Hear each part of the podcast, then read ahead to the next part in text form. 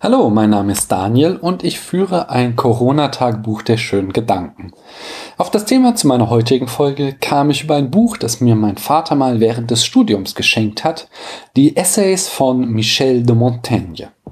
Montaigne war, wie die Wikipedia schön aufzählt, Jurist, Skeptiker, Philosoph, Humanist und Begründer der Essayistik im 16. Jahrhundert.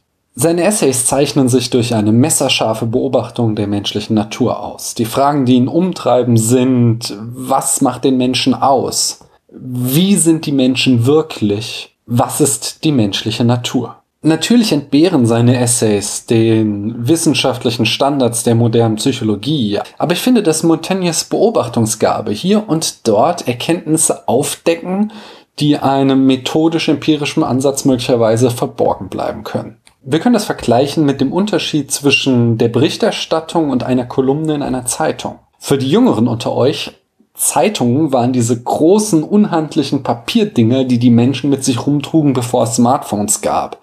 Dort wurden die Nachrichten vom Vortag nachts auf Papier gedruckt, dann mit LKWs durchs ganze Land gekarrt, damit sie morgens bei den Leuten vor der Tür lagen. Ich weiß, vollkommen absurd. In diesem Sinne, lasst uns einen Blick darauf werfen, was Montaigne über rasches und zögerndes Sprechen zu sagen hat. Montaigne schreibt, die Gabe der Anmut ist nicht gleich verteilt. Damit zitiert er ein Sonett von Etienne de la Boétier. Das war ein französischer hoher Richter, Gelegenheitsautor und ein enger Freund von Michel de Montaigne. Für mich stellt sich hier gleich die Frage, was hier mit Gabe der Anmut gemeint ist. Gabe können wir mehr oder weniger verlustfrei mit Talent übersetzen. Anmut wiederum ist ein Begriff aus der Ästhetik, der eine Form von Schönheit beschreibt. Speziell handelt es sich hier in der Regel um die Schönheit von performativen Akten, von Handlungen, wie die Schönheit eines Tanzes oder die Schönheit einer Rede oder eines anderen Sprechaktes.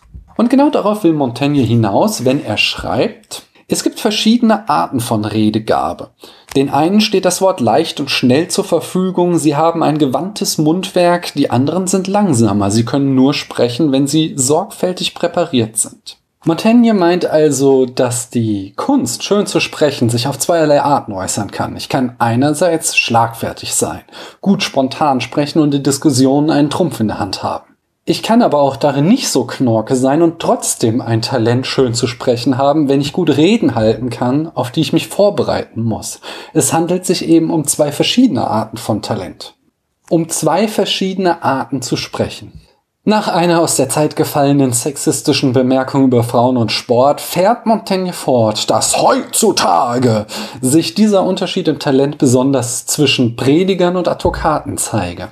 Während sich für Prediger eher die langsamen, überlegenden Redner eigneten, wären für Advokaten eher die schlagfertigen geeignet. Denn Prediger könnten sich ausgiebig vorbereiten, aber Advokaten müssten spontan auf die Einwände der Gegenseite reagieren können. Ich denke, ich lehne mich nicht zu weit aus dem Fenster, wenn ich behaupte, dass zumindest heutzutage auch Juristen eine ganze Menge Vorbereitung an den Tag legen müssen, um sich auf einen Prozess vorzubereiten. Aber ich denke, die Grundüberlegung, dass sich manche Redner eher für eine Art von Beruf eignen und andere für eine andere, die stimmt. Beispielsweise arbeite ich als Community und Social Media Manager. Ich bin die Stimme eines Unternehmens in sozialen Netzwerken.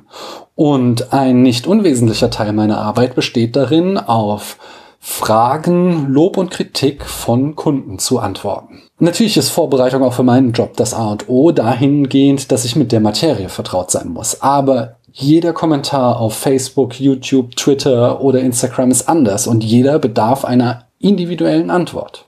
Demgegenüber ist beispielsweise Wissenschaft und das Kommunizieren von Forschungsergebnissen das Paradebeispiel für eine langsame, wohlüberlegte Kommunikation. Ihr könnt euch ja mal Gedanken machen, welche Art des Sprechens in eurem Job oder eurer Tätigkeit wichtig ist. Montaigne legt aber Wert darauf, dass langsames Sprechen gegenüber schnellem kein Defizit ist, denn es gibt genauso Menschen, die ihre Probleme mit dem langsamen, vorbereiteten Sprechen haben. Das sind Menschen, die sind total überfordert, wenn sie was anderes machen müssen, als frei von der Leber wegzusprechen. Und ich denke, jede von euch weiß, wovon Montaigne hier spricht, wenn sie schon mal einem schlechten Referat im Studium oder in der Schule hat lauschen müssen. Montaigne fährt fort, dass es auch verschiedene Arten gibt, sich auf langsames Reden vorzubereiten, verschiedene Strategien. Während es manche gibt, die das aus innerem Antrieb machen, brauchen andere äußeren Druck. Na, habt ihr auch schon mal eine Nacht vor einer Deadline durchgearbeitet? Und bei denen, die besser unter äußerem Druck arbeiten,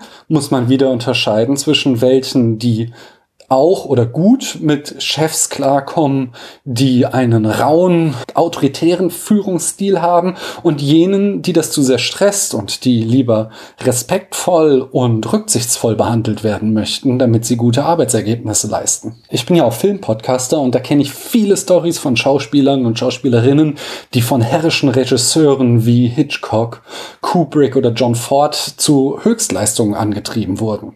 Aber ich persönlich finde so autoritäres Gebaren komplett furchtbar und arbeite am besten in einem Umfeld, in dem ich mich wohlfühle und wo ich mich mit Respekt behandelt fühle. Durch die Beobachtung seines eigenen Verhaltens kommt nun Montaigne darauf, dass schnelle Sprecher besonders gut agieren, wenn sie einen äußeren Impuls bekommen, einen äußeren Input. Zufällige Ereignisse, bestimmte Situationen, die gesellschaftlichen Umstände oder sogar der Klang der eigenen Stimme bringen aus ihm, Montaigne, ein viel besseres Ergebnis hervor, als es das langsame, gründliche Arbeiten im stillen Kämmerlein tut. Kleist nennt das in seinem berühmten Essay die allmähliche Verfertigung der Gedanken beim Sprechen. Es ist oft nicht so, dass wir einen Gedanken schon fertig im Kopf haben und ihn dann nur noch äußern müssen. Oft entsteht der Gedanke erst im Moment des Sprechens so dass wir, wenn wir einen Satz beginnen, noch gar nicht wissen, wie er enden wird. Aber wenn er dann einmal geäußert wurde, ist er perfekt und hätte nicht besser sein können, auch wenn wir ihn lange und gründlich vorbereitet hätten.